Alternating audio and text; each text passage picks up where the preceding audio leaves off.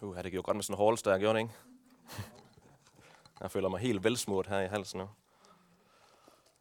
Men øh, ja, jeg, det vi er, som sagt, så er vi kommet til vores anden prædiken i vores lille serie her omkring skam.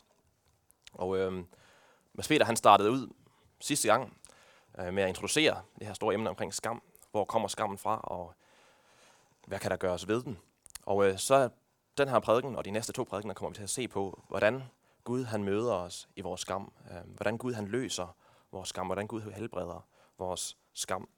Og, og det her spørgsmål omkring skam, det er jo sådan et, et, et øh, kompliceret emne. Et, et, øh, et øh, begreb, som nogle gange vi har lidt har det. Selvom det kommer op meget i, i, nyhederne og i medierne på det sidste med serien Skam, og man taler mere om det i psykologer taler mere om det osv. Så, videre. så det er stadigvæk ikke, noget, ikke et øh, begreb, jeg tror, vi er helt så vant til som, som danskere i vores kultur i dag. Her for nylig så, så læste jeg en, en lille beretning, sådan en lille bog fra en, øh, en, mand, en ung mand fra Indien, en muslimsk mand, som var kommet til tro på Jesus, og han fortalte omkring sin, sin vandring, hvor han, ja, og de udfordringer, som var under, under vejen der. Og det var interessant at se, hvordan han beskrev hele den her vandring og alle de udfordringer, han mødte. Han så det hele igennem det her spørgsmål med skam og ære.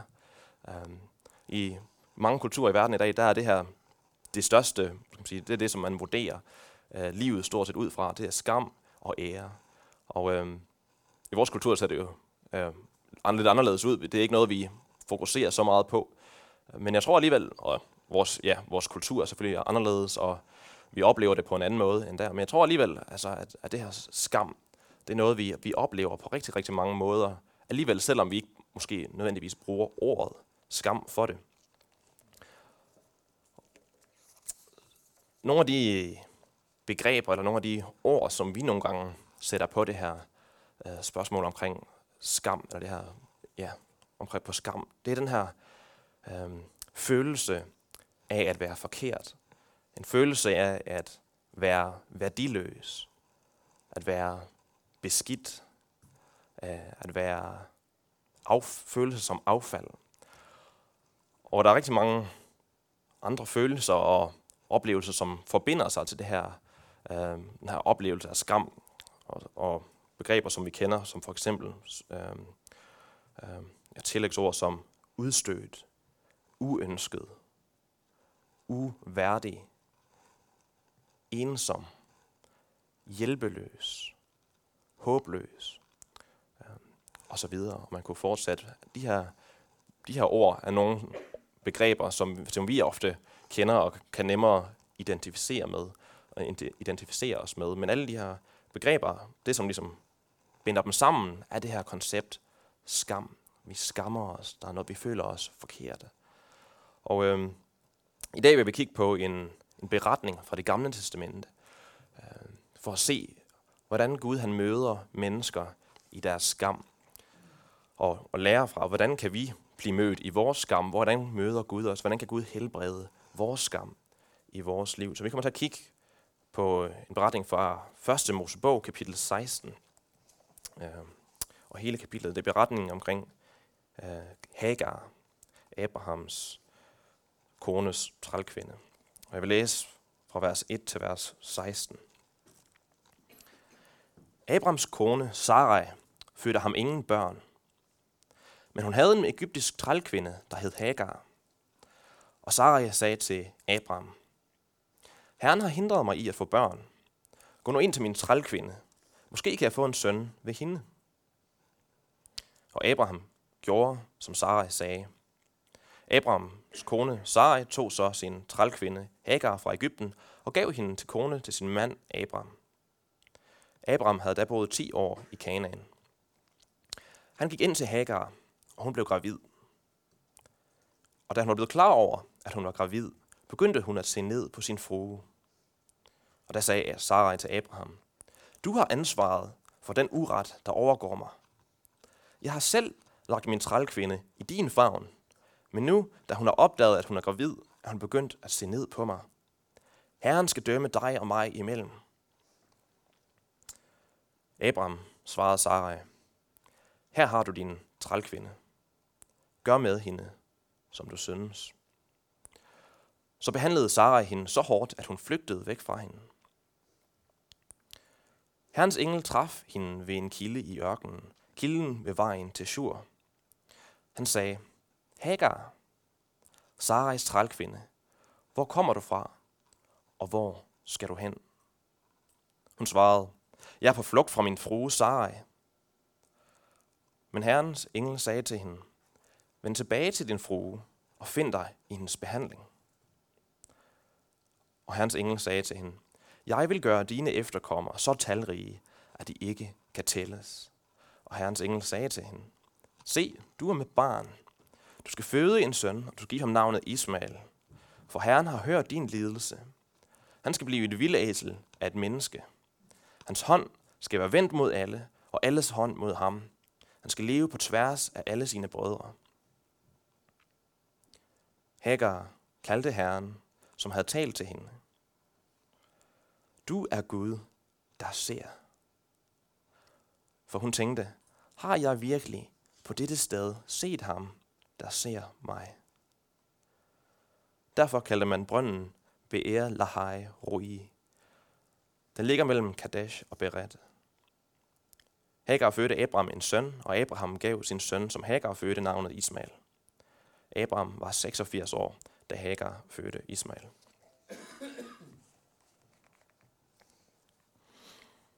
Så vi møder her i den her beretning den her kvinde, Sarai. Og Sarais øjne var, var røde og fyldt med tårer, fordi hun kunne ikke få børn. Hendes graviditetstest havde igen vist sig at være negativ. Hende og hendes mand, Abraham, havde forsøgt at få børn hele deres lange ægteskab, men hun var ikke i stand til at blive gravid. Og følelsen af skam må have kommet over hende som en bølge igen, igen igen. For i deres kultur, der var det det her med, at ja, en kvindes job, en, en kvindes primære opgave var at, at føde børn, opdrage børn øh, og opfostre dem. Øh, for uden børn, uden børn var der ingen arvinger. Der var ikke nogen til at arve familiens gods og, og rigdom. Der var ikke nogen til at føre slægten videre. Hvis man ikke fik nogen børn eller efterkommere, så vil en slægt stoppe, og så vil det være ude med en, hele ens familielinje. Øh, og det her, det var noget, som blev lagt stor, stor vægt på i den her kultur. Så hvis du ikke, hvis du som, som kvinde ikke kunne få børn øh, i den her kultur, så var du på mange måder en, ja, udulig som en, en, en kone. Og for mange, og i nogle sammenhænge, der var det tilladt manden at skille sig fra sin kone, hvis hun ikke kunne give ham børn, fordi det var så vigtigt i deres øjne. Så Sara, hun følte sig utrolig skamfuld. Hun følte sig forkert, og alle omkring hende kunne se det, og alle, kunne, alle vidste, at hun ikke kunne få børn. Og for at gøre det hele endnu værre, så havde Gud lovet hendes mand Abraham, at han vil få efterkommere. Han vil få øh, efterkommere så mange som sandet. Og Sarai, hun står så tilbage med den her følelse. Står jeg i vejen? Er det virkelig mig, der står i vejen, for at Guds løfte til min mand kan opfyldes? Fordi jeg ikke kan få børn. Så vi ser, at Sarai, hun kommer med en, en plan. Hun lægger en plan. Fordi i deres kultur, der var der en, der var det en tradition, at en, en fri kvinde, som Sarai, hun kunne tage sin trælkvinde. Øh, hvis hun fik, ja, trælkvinden fik børn, så kunne hun lade hendes børn adoptere dem som sin egne, så på den måde kunne hun få øh, efterkommere og få børn øh, ved sin, gennem, eller til, sin, øh, til sin mand. Så det gjorde Sarai, så hun Sarai foreslog, at, at Abraham skulle tage hendes, hendes trælkvinde, øh, Hagar, og øh, tage hende som kone øh, og få børn med hende. Og øh, ja, for, for os, der er potentialet for øh, problemer med sådan en løsning, måske ret indlysende. Øh, men i den her kultur, der var det en, en normal praksis, og Sara, hun var desperat. Og desuden for Abraham, der lød det her forslag på mange måder overbevisende. Fordi for det første, så vil han jo på alle måder lige så gerne have en arving. Um, og for det andet, så bliver han jo tilbudt, at uh, sådan en ung, frisk kvinde, uh, at hoppe i seng med hende, og det er endda hans egen kone, som foreslår det. Altså, hvad kan der gå galt? Øh, hvad, hvad, hvad kan der være forkert ved sådan et forslag? Øh, rigtig meget finder vi ud af i historien her. Hagar bliver gravid, men i stedet for at, at komme sig over sin skam over ikke at have nogen efterkommere og nogen børn, så bliver hun jaloux. Fordi hun ser Hagars, hendes trælkvindes glæde over at være blevet gravid. Og mens hun ser på, på Hagar, øh, ser hun også et overlegnet blik i hendes øjne, hver gang hun ser på hende. Og det her overlegne blik, som Sarai så i hendes trælkvindes øjne, øh, stak hende dybt ned i hendes skamfyldte hjerte, øh, så hun blev rasende. Så hun gik til sin mand Abraham og sagde, beskyldte ham for den her situation, som nu var kommet over hende, øh, og anklagede ham for, at ja, det var ham, det var hans skyld, det var ham, der, det var ham, der har gjort det her. Og øh, igen ser vi, at Abraham primært tænker på sig selv og, og på sin egen komfort, så han siger, fint, føjer Sara og siger, fint, øh, du kan få Hagar, du kan gøre det med hende, lige hvad du har lyst til. Um, man skal tænke på, på det her tidspunkt, så var Sarah, eller Hagar var ikke bare hans kones trælkvinde, det var hans egen kone, som han gav væk. Og Sarai, hun mishandlede og ydmygede Hagar så meget, at hun til sidst ikke kunne klare det længere. Så hun flygtede øh, væk fra alting, øh, flygtede væk fra familien ud i ørkenen.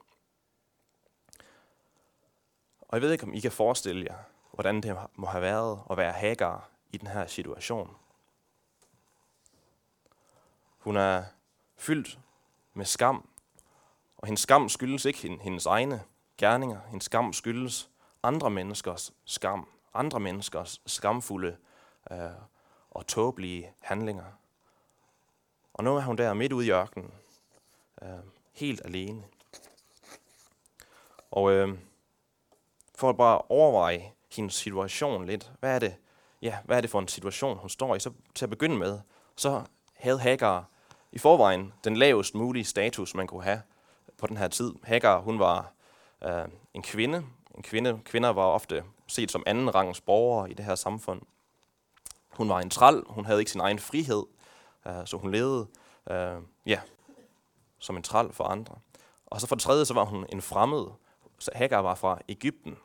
Hagar var en indvandrer. Hun så ikke ud som alle de andre. Og som vi, jeg tror mange af os godt ved og kender, har oplevet, så er det meget nemt at forbinde sin egen status med sin identitet. Øh, det, som andre siger, jeg er, kan jeg nemt komme til at føle mig selv som, være, som at være. Og for Hagar var det nemt at komme til at tænke, at fordi hun var en kvinde, så var hun mindre værd. Det var nemt at for hende at tænke, fordi at hendes, øhm, hun var en udlænding, at hun så skulle gøre sig fortjent til, at, til sin eksistens, til at, at være øh, i familien, til at være i landet. Og alle de her ting, det er jo det velkendte kilder til skam, øh, både dengang og også i dag. Og øh, på mange måder kan man jo sige, heldigvis er vores samfund anderledes indrettet, end det var på den tid øh, i Hagar og Abraham og Sarais situation i Mesopotamien. Um, men vores samfund, der er der stadigvæk omstændigheder og forskellige statuser som, og labels, der kan blive sat på os, som kan få os til at, at føle skam. Tag for eksempel, selvom ja, kvinder, altså selvom kvinder heldigvis i vores samfund har fået øh, ja, ligestilling og lige rettigheder på så mange punkter i forhold øh, til den gang, øh, så er der stadigvæk øh, forhold i dag, som gør, at, at, ja, at kvinder oplever at blive behandlet som objekter øh, for seksuelle bemærkninger, øh, berøringer, øh, og for selvfølgelig til at føle sig ja, som objekter. I vores samfund, selvom vi har gjort meget for at gøre, velkommen, gøre indvandrere velkomne i vores samfund, så er der stadigvæk den her, for, nogle, for mange indvandrere måske, den her følelse af at skulle gøre sig fortjent til at stadigvæk at kunne blive boende i det her land. Eller skulle ja, ikke rigtig føle sig som rigtige danskere, fordi de har en anden hudfarve øh, end os andre. Og der er også mange andre statuser og labels, vi kan og omstændigheder, som kan gøre, at vi føler skam. Det kan være, at vi er ugifte eller, eller fraskilte, som nogle gange i, i kirken, hvor vi er rigtig sætter pris på, med rette sætter pris på ægteskabet, kan man nogle gange som ugift eller fraskilt føle sig forkert. Øhm, eller hvis man er arbejdsløs, kan man føle sig forkert, fordi man føler sig som en, en snylde. Man snylder på samfundet. Man føler sig, kan føle sig ubrugelig. Øhm, så det her med at føle sig med, med status, er også noget, som vi oplever, kan give os, ja, bringe skam frem i vores liv i, i dag, ligesom det gjorde for Hagar. Dernæst der var Hagar, hun var blevet ja, sendt ud i ørkenen, hun var blevet sendt ud og stemt, stemplet som en uønsket øh, af alle omkring hende. Hun var blevet forkastet af hendes egen frue. Sarai havde forkastet hende. Hende, som burde have elsket hende og taget sig af hende, havde forkastet hende.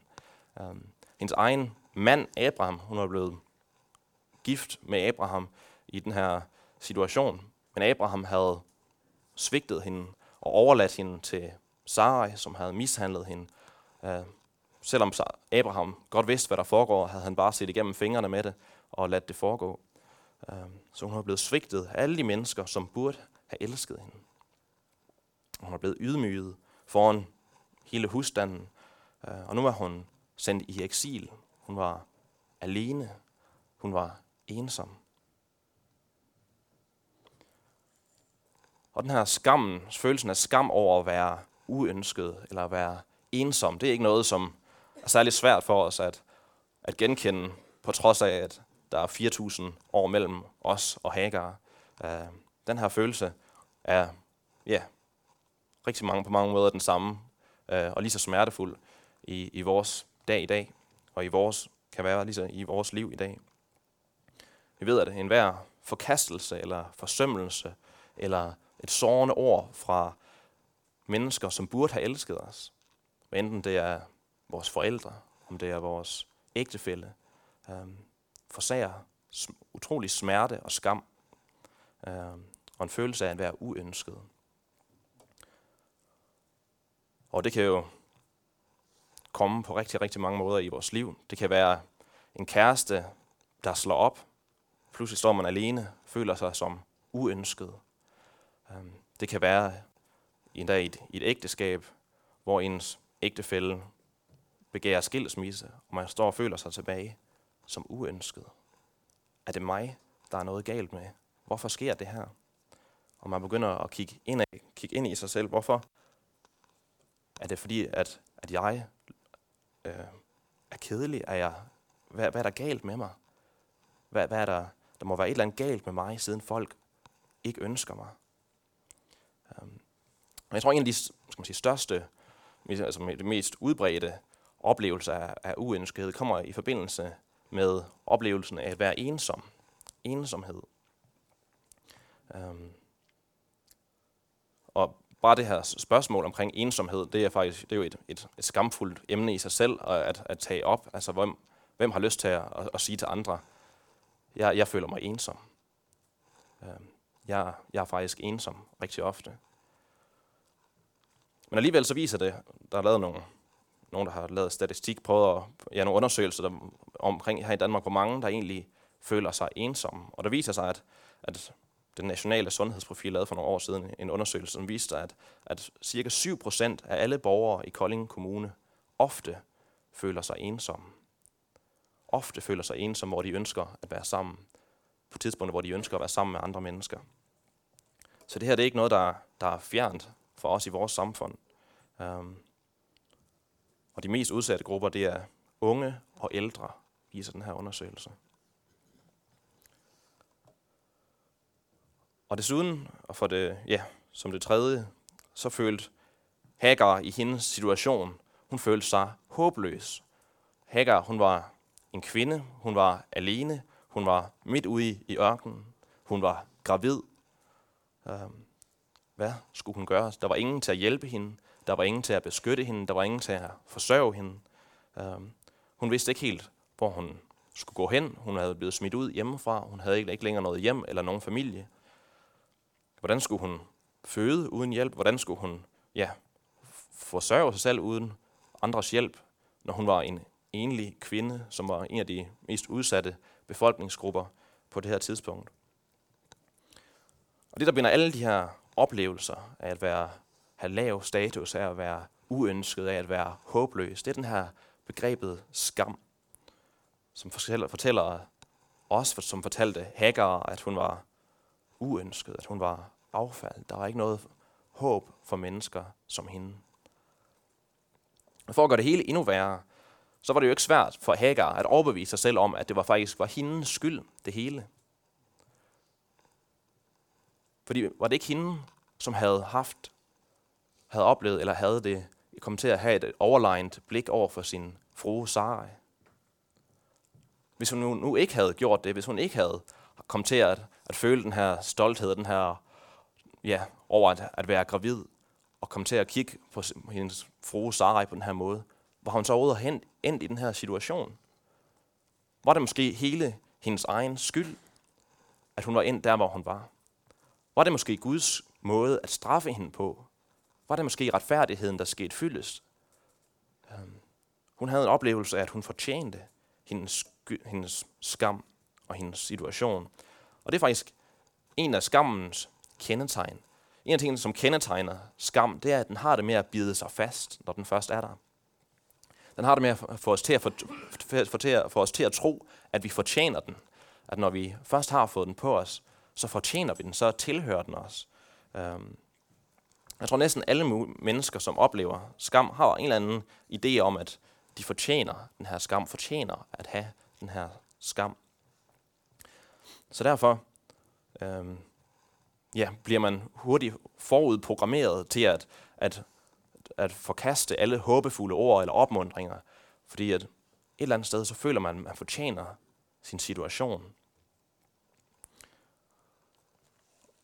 Der var i, studeret i, i Wales, der læste teologi derovre, så, ja, så havde vi sådan en, nogle forbindelse til nogle små kapeller, nogle små kirker. Der var mange sådan nogle små kapeller rundt omkring i, i det sydlige Wales, hvor nogle af dem, hvor der er meget få mennesker nogle gange. Øhm, ja, nogle af dem, var der kun en 5-10 mennesker til sådan en, en gudstjeneste. Um, men øh, så nogle gange så var vi ude som, øh, som elever, som studerende, så var vi ude og, og prædike i de her kirker. Og øh, ja, jeg tror jeg ofte, jeg var mildest talt øh, dybt overbevist om, at, at mine prædikner, de ikke var særlig hjælpsomme eller gavnlige for de her, her mennesker. Jeg havde ofte, ja, man var jo ved at lære det, og nogle gange så føler jeg, at det her, det er bare, hvad, jeg, hvad er det, jeg siger? Altså, jeg står bare, jeg har klokker i den igen, den, endnu en søndag. Og, øh, på, men på trods af det, så kommer de her, alle de her dejlige ældre damer jo hen og siger, det var en fantastisk prædiken, og det var, du gjorde det så godt. Og man, ja. Men uanset hvor mange øh, prisende og rosende ord, de kunne komme med, så var der ikke noget, ingen, ingen af dem, der kunne overbevise mig om, at jeg havde gjort et godt stykke arbejde. Der var ikke noget, der kunne overbevise mig om, at, at, jeg, havde, at jeg fortjent deres pris, for jeg vidste inderst inden, at det var overhovedet ikke velforberedt eller godt det at komme med. Og det er den her effekt, man kan sige, skammen har. Skammen har den her effekt med, at øh, ja, når vi har den her idé om, at vi fortjener vores skam, så har opmuntrende ord og håbefulde ord, som vi egentlig har så meget brug for, de har det med at prale af. Så på trods af, af de gode følelser, man måske kan have, når de her ord kommer, når man får komplimenter og får de her håbefulde ord, det skal nok gå, det skal nok, øh, du gjorde det godt, øh, det er ikke din skyld, eller hvad end vi hører, øh, så har skammen det med at, at stadigvæk ligge uberørt under overfladen. Og nogle af de gode ting, vi, vi hører, for eksempel, altså der, hvad er nogle af de gode og opmuntrende og sande ting, som vi hører nogle gange, når vi står i vores skam. For eksempel, nogle gange kan vi få at vide, hey, det er ikke din skyld. Man kan sige til Hagar, Hagar, det er ikke din skyld. Det er ikke, det var ikke dig, der bragte den her situation omkring. Det var Abraham, det var Sarai, det var alle de andre. Men når man står med skammen, så taler skammens stemme ofte højere inde i en, end de her ord uden for en. Vi kan også få at vide, øh, som er sandt og godt, at hey, du er skabt i Guds billede. Du er værdifuld. Og det er sandt og godt. Det er noget, vi har brug for at høre og brug for at vide. Men, men ofte, når vi skammer os, så er vi hurtige til at tænke, hvad godt er det, at jeg er lavet af guld, hvis der ikke er nogen, som er interesseret i guld? Hvad er der godt være, være værdifuld, hvis der ikke er andre mennesker, der kan se den værdi? Og nogle gange kan vi også få at vide, hey, hey husk på, at du er elsket af dine forældre, dine, dine børn, dine øh, onkler, din, din hund. De elsker dig. Og det kan da også være, det er også dejligt at vide, at vi har brug for at blive elsket af andre mennesker, og måske også endda en, en sød hund. Men det her det er kun en, en midlertidig løsning. Fordi vi ved, at skammen stadigvæk ligger øh, neden under. Og selv hvis vi nu skulle, det nu skulle virke, og vi føler os meget bedre efter, det her bliver sagt, så betyder det bare, at vi har fundet os øh, fundet vores identitet i de her mennesker, i stedet for at vi har fundet en ny Gud i vores liv, og at vores liv og vores værdi lige pludselig afhænger af de her mennesker. Og hvis de her mennesker så fejler os, så er vi igen nede i kælderen. Så har vi igen skammen, som vi havde den før. Så spørgsmålet er, hvis det ikke hjælper os at kigge indad og se, om vi kan finde værdi inden i os selv, og hvis det ikke hjælper at kigge på andre mennesker og finde værdighed og værdi i dem, fra dem af, hvor kan vi så kigge hen af?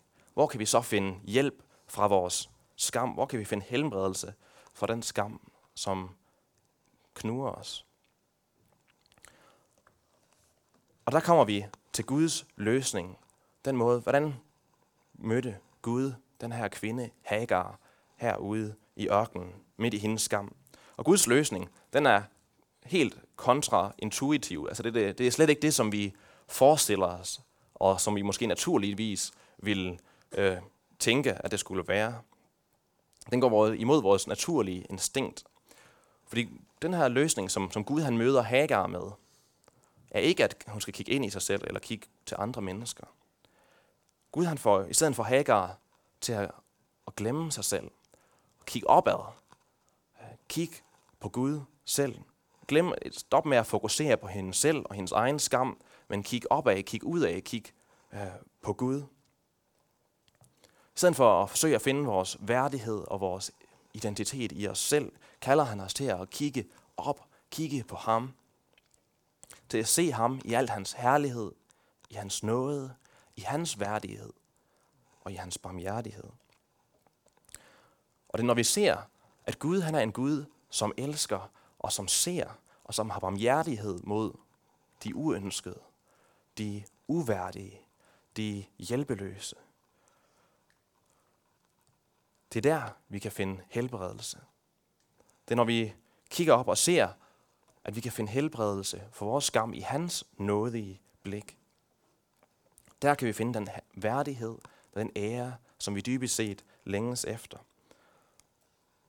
Så lad os prøve at vende tilbage til, til Hagar og se, hvordan Gud han mødte hende her på vejen til Sur, midt ude i ørkenen, og hvordan han, han mødte hende i hendes skam. For det første, så læser vi i vers, i vers 7, øh, hvordan Gud han, mød, han ved sin engel, Gud havde åbenbart sig selv i en, i en, menneske, en eller anden menneskelig skikkelse, Herrens engel bliver han kaldt. Han møder Hagar under hendes flugt ud i ørkenen, og øh, Hagar hun er på vej i retningen af en by, der hedder Shur, Øh, og det fortæller os, at hun var på vej mod Ægypten. Hun var på vej sydpå. Hun var på vej til sit hjemland. Hun flygtede fra det, hun fra så langt væk fra Abraham og Sarai, som hun overhovedet kunne. Øhm, men det første Gud, han gør, da han møder hende, det er at stille hende et spørgsmål. Og vi ved, at i Bibelen, når Gud han stiller mennesker spørgsmål, så er det ikke fordi, at Gud han mangler informationer, eller at Gud han er, ja, han ikke ved, hvad der sker, eller han ikke kender svaret til spørgsmålet. Det er fordi, at Gud han ønsker, at vi skal tænke over vores situation. Så derfor stiller han det her spørgsmål til Hagar. Han spørger hende, Hagar, Sarais trælkvinde, hvor kommer du fra, og hvor skal du hen? Og Hagar på det her tidspunkt, hun vidste jo ikke, at det var, hun vidste ikke, at det var Gud, der talte til hende. Hun, hun havde bare set den her menneskelige menneskeskikkelse. Hun troede, det var en eller anden ja, fyr, der var faret vild i ørkenen måske også. Um, så hun kunne sagtens have fundet på en eller anden lille historie omkring, hvordan hun var endt som en enlig kvinde midt ude i ørkenen. Altså hun kunne have sagt, ja, yeah, jeg er ude at finde min, min herres forsvundne kameler, og sidst jeg så dem, så gik det i den her retning. Eller hun kunne have sagt, ja, ja, jeg er faret vild, og jeg kan simpelthen ikke finde hjem. Kan du ikke lige øh, pege mig i den retning, rigtige retning? Men vi ser, at Hagar, øh, hun er ærlig omkring sin situation. Hun smed alle sine skamfyldte kort på bordet. Uh, hun bekendte hendes desperate situation, uh, uden at lægge noget imellem. Hun erkendte over for den her mand, som hun ikke vidste, hvem var, at hun stod i lort til halsen, og at hun havde brug for hjælp. Så hun sagde, jeg er, jeg er på flugt fra Sarai. Uh, hvad er det? Jeg er på flugt fra Sarai, uh, min frue. Jeg er på flugt. Jeg er ved at stikke af hjemmefra. Mit liv det er helt sunket i bund, til bunds. Uh, og jeg ved ikke, hvor jeg er på vej hen. Jeg har ikke nogen plan. Øh, ja, uh, yeah. det, det er der, jeg er. Og det her vi er nødt til at starte med vores skam. Vi er nødt til at starte med at erkende vores skam. Vær ærlige omkring, at den er der. Vær ærlige omkring vores situation, øh, og at vi har brug for hjælp. Og det utrolige er, at når vi kommer til Gud med vores skam, så møder han os ikke med fordømmelse eller afvisning, men han møder os med åbne arme. Gud han kommer til dem, der ligesom Hagar er dybt øh, øh, ja, klar over, at de ikke har nogen ære eller værdighed i dem selv. Han kommer til dem, som er desperate, dem, som, som ved, at de ikke er værdige til at få hans nåde. Som Jesus han også sagde, salige er de fattige i ånden, for himmeriget er deres. Det andet, vi ser her, hvordan Gud han møder hende i hendes skam, øh, det er ved Guds respons til hende, efter han har stillet hende det her spørgsmål. Øh, så kommer Gud med det her helt overvældende og fantastiske løfte til hende. Han kommer med det her løfte om, at hun skal få efterkommere, der er umulige at tælle. Altså hun skal få så mange efterkommere, at det vil blive til riger og nationer, og tusindvis, millioner af mennesker vil se tilbage til hende som deres stammoder, som man kalder det. Øh, alle de her mennesker vil, vil kigge tilbage og tænke og vide, Sara, nej ikke Sara, Hagar er vores moder. Og det her, og vi skal huske på, at, at det her med at få, få efterkommere, det var det vigtigste for de her mennesker på den her tid. Det var det, som, øh, ja, hvis man tilbød dem, du kan få 100 millioner kroner, eller hvor mange omsat i, til for, hvor mange det vil være. Hvis man tilbød dem uendelig rigdom, men hvis, de ikke havde, hvis man ikke havde børn, hvad var det så værd? Fordi hvem skulle arve det, når jeg dør? Hvem skal bringe mit navn videre? hvis jeg ikke har nogen efterkommere. Og det her løfte, det er så, altså det er så stort. Altså det var det samme løfte, som Gud han gav til Abraham, hans, eget, hans udvalgte. Øhm, ja, den person, som Gud havde udvalgt til, hele, til at starte hele frelseshistorien, havde Gud også givet det her løfte med, at hans efterkommere ikke skulle tælles. Men nu giver Gud det samme løfte til en fattig øh, trælkvinde fra Ægypten, som ikke engang er en del af hans store frelsesplan. Øhm, det her løfte får hun. Men læg mærke til, hvad er det i slutningen, efter hun har fået det her fantastiske løfter, og både om, at hun skal overleve, hendes søn skal overleve, men også om, at hun skal få alle de her efterkommere. Hvad er det, Hagar fokuserer på, når hun til slut øh, reflekterer over sin oplevelse med Gud? Hvad er det, hun, hvad er det, der overvælder hendes hjerte mest? Hvad er det, der optager hende mest? Det var ikke løftet. Det var Gud selv. At hun havde set Gud selv. Og det er også derfor, at vi ser, at den her brønd, som hed Be'er Lahai Roi, som oversat betyder brønden for den levende, som ser mig. Det hun huskede, det som hun forbandt det her sted med, var ikke brønden, hvor Gud gav mig øh, løftet omkring masser af efterkommere. Det her, det var brønden, hvor Gud så mig. Den seende Gud så mig, og jeg så ham. Det havde fuldstændig taget pusen fra hende. Og hun siger, hun, hun, hun påkalder Gud, siger hun, du er Gud, der ser. Og hendes begrundelse er, på det her har jeg virkelig på det her sted set den Gud, der ser mig. Hvad var det, hun havde set? Hun havde set den Gud, som ser. Hun havde set, når vi, og vi snakker omkring ser, så er det ikke øh, i modsætning til den blinde Gud, eller den Gud, som, som ikke kan se. Altså, øhm, når hun snakker om den Gud, som ser, så er det den Gud, som ser med noget i øjnene. Den Gud, som har noget og barmhjertighed mod hende. Desuden giver, siger Gud til hende, Herren har hørt din lidelse. Så Hagar, hun lærte, at, at Herren Gud, var en Gud, som hvis hjerte banker for de uværdige, for de uønskede og de for de fortvivlede. Det er den Gud, som hun havde mødt. I hendes dybeste nød, der opdagede hun, at Gud bekymrer sig for hende og tager sig af hende. Hun lærte, at Gud, Gud er ikke som du og jeg. Gud er ikke, han handler på, ikke på samme måde, som vi vil have gjort i hans situation. Han handler på måder, vi aldrig kunne have forventet eller, eller forudset. Han overrasker og chokerer os med sin nåde. Det er den Gud, som hun så. Og en, en kommentator pointerer, øh, at det her sted, hvor, hvor hun møder, hvor, hvor Gud han taler til hende og siger, Hagar, Sarais trælkvinde. Det er det eneste kendte sted i hele litteraturen fra, fra hvad hedder det antikke Nærøsten, hvor en guddom tiltaler en kvinde ved navn. Det eneste kendte sted, hvor en, en guddom tiltaler en kvinde ved navn. Gud sagde Hagar. Gud han kendte hendes navn. Gud han vidste, hvem hun var. Ved du godt, at Gud han kender dit navn? Gud han kalder dig ved navn. Du er ikke bare en i en stor flok af mennesker. Han kalder dig ved navn. Han kender dit navn.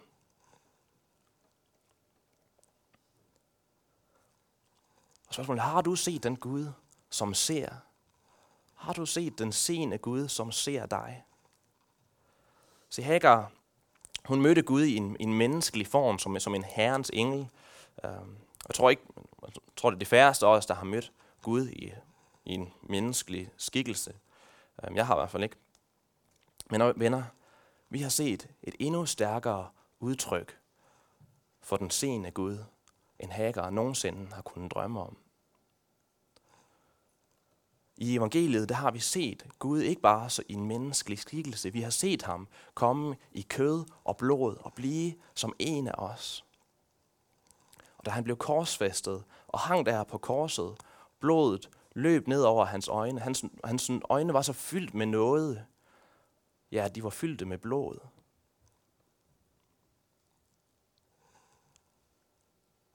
Det er det nådige blik, vi har set i evangeliet. Og det er det nådige blik, som får vores skam til at visne ind til råden og fylde os med en ære og en værdighed, som intet i den her verden kan rokke ved. Før vi konkluderer, så må vi lige vende til, tilbage til, et, uh, til den, en vigtig, men chokerende befaling, som, som Gud han, han giver Hagar. Eller som Gud se, Herrens engel giver Hagar. Da hun, uh, efter han havde stillet hende det her spørgsmål, hvem er du? Eller hvor er du på vej? Hvor, hvor er du fra, og hvor er du på vej hen? Øhm, og før han giver hende det her fantastiske løfte omkring efterkommere, så giver han hende en befaling, som ja, er chokerende. Han siger til den her udmattede, skamfulde og ydmygede Hagar, Vend tilbage til din frue og find dig i hendes behandling. For hvorfor vil Gud have hende til at gøre det? Hvorfor vil Gud have hende til at gå tilbage tilbage til ydmygelsen, tilbage til den her mishandling, som hun fandt øh, hos sin frue Sarai.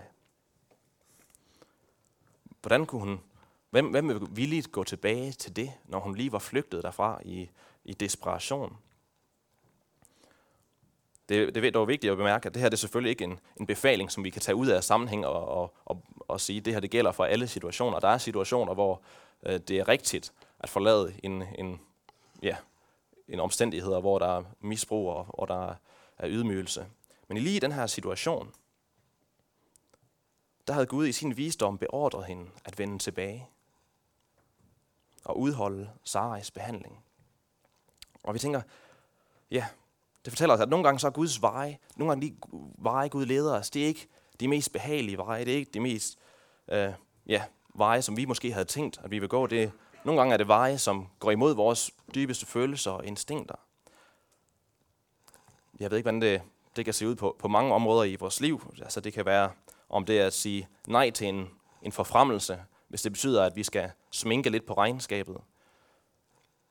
Det kan også, i vores situation, kan det også se ud som at sige nej til sex uden for ægteskabet. Også selvom det betyder ingen sex i lang tid. Måske resten af livet. Det kan også se ud som at sige nej over for, sige fra over, til, over for bagtagelse i, i klassen eller på, på arbejdspladsen. Også selvom at det betyder, at man måske selv bliver offeret for den her bagtagelse næste gang.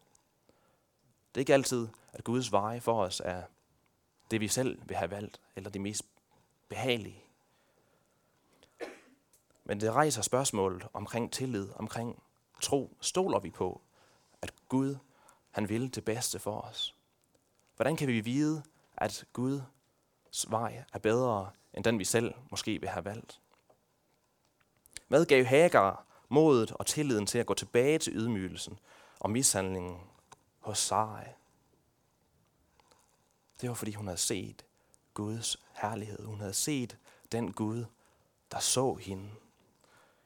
Hendes, da hun så Guds nåde og Guds nådefulde blik, og hun blev så fyldt med overbevisning om, at det her, det er en Gud, som jeg vil leve for. Det er en Gud, som er bedre end noget andet. Det er en, en Gud, som er værd at, at, at udholde ydmygelse og selv mishandling for. Det nådige, i Guds nådige blik var blevet hende mere værdifuldt end noget andet. Og det gav hun ikke blot styrken, men også viljen til at, at gå, gå tilbage til Sarai og udholde øh, den her situation. For hun havde set, hvem han var, og derfor stolede hun på, at hans vej var den bedste. Hun fandt ikke længere sin, sin værdighed og ære i sig selv. Hun fandt det i det nådige blik hos Gud selv. Hos den Gud, som så hende. Hun var en af dem, som David taler om i salme 34, hvor han siger, De, som retter blikket mod ham, stråler af glæde. Deres ansigter skal aldrig forgrammes.